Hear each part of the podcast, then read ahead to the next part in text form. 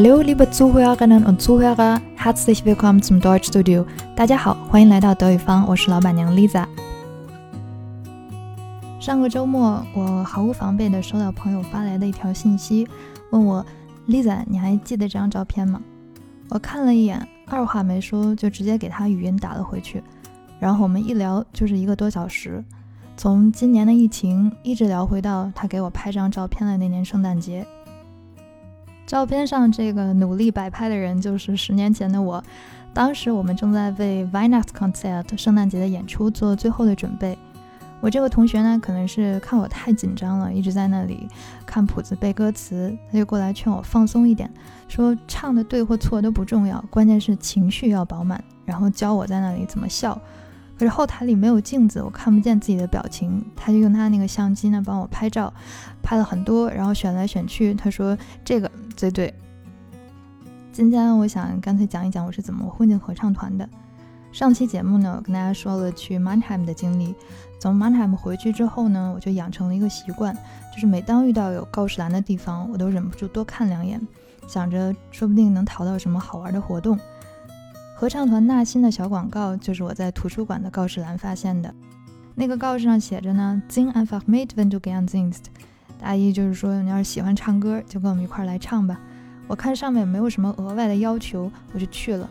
去了之后呢，发现参加的不光是学生，还有一些大学的教职员工啊，甚至还有住在附近的一些居民。来参加合唱的这些人，年龄跨度能有好几十岁。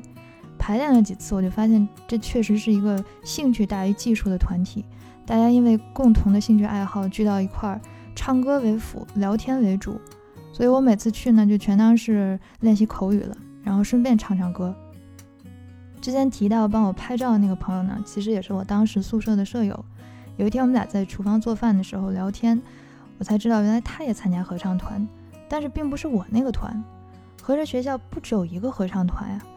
而且我听他在那描述来描述去，觉得他参加的那个更像是一个真正意义上的歌唱团体。而且当我听他说圣诞节要在 Peterskirche，也就是学校图书馆对面那个教堂演出的时候，我瞬间决定我要转他那个团。想转团呢，就得先去试唱。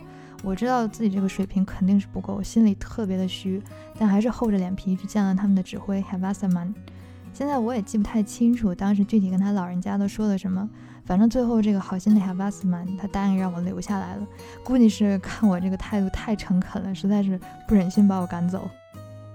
排练的第一天呢，我心中产生了一个疑问：同样都是人，唱歌的差距怎么能那么大呢？我还在那一个音儿一个音儿识谱的时候，人家就已经可以带着歌词几个声部一起合了，而且无论是气息还是音准，都把我甩出好几条街。因为他们唱的太好听了，我经常只顾着听，忘了唱，但是又怕人家看出来，就只张嘴不出声，还不忘在那儿摇头晃脑，面带微笑。总之就是完美的诠释了什么是滥竽充数。就这么既提心吊胆又开开心心的浑水摸鱼了一个学期之后，终于坚持到了圣诞节，于是就有了大家看到的那张照片。而我和这个帮我拍照的同学呢，就是在一个又一个排练后的夜晚，在一起回宿舍的路上，搭建起了友谊的小船。电话里的我们俩呢，不约而同地感叹着时光的飞逝。不过好在呢，总有那么一些可爱的人跟事儿，能够经得住时间的考验，变成怎么忘也忘不掉的回忆。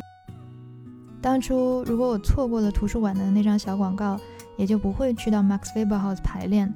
更没有机会站在那座建筑的阳台上眺望正对面的城堡，也应该不太可能会进一步对 Max Weber 这个人和他所生活的年代以及那时的 Heidelberg 产生浓厚的兴趣。总之，在我感受德国、了解德国的路上，Unicor 大学的合唱团绝对是很重要的一站。今年的疫情虽然给合唱的排练带来了很大的困难，但是我看了一下，好像新的合唱团团员们还是想出了办法，将音乐进行到底，呈现了一场很特别的圣诞演出。感兴趣的朋友呢，可以通过下面的链接来观看。节目的最后呢，我想送给大家一首特别喜欢的圣诞歌曲，德语名叫《Hört in a helle Lieder》，中文应该可以译作《听天使在高唱》。另外呢，我还在专辑里面分享了两个快闪视频，当做给大家的 Weihnachtsgeschenk 圣诞礼物。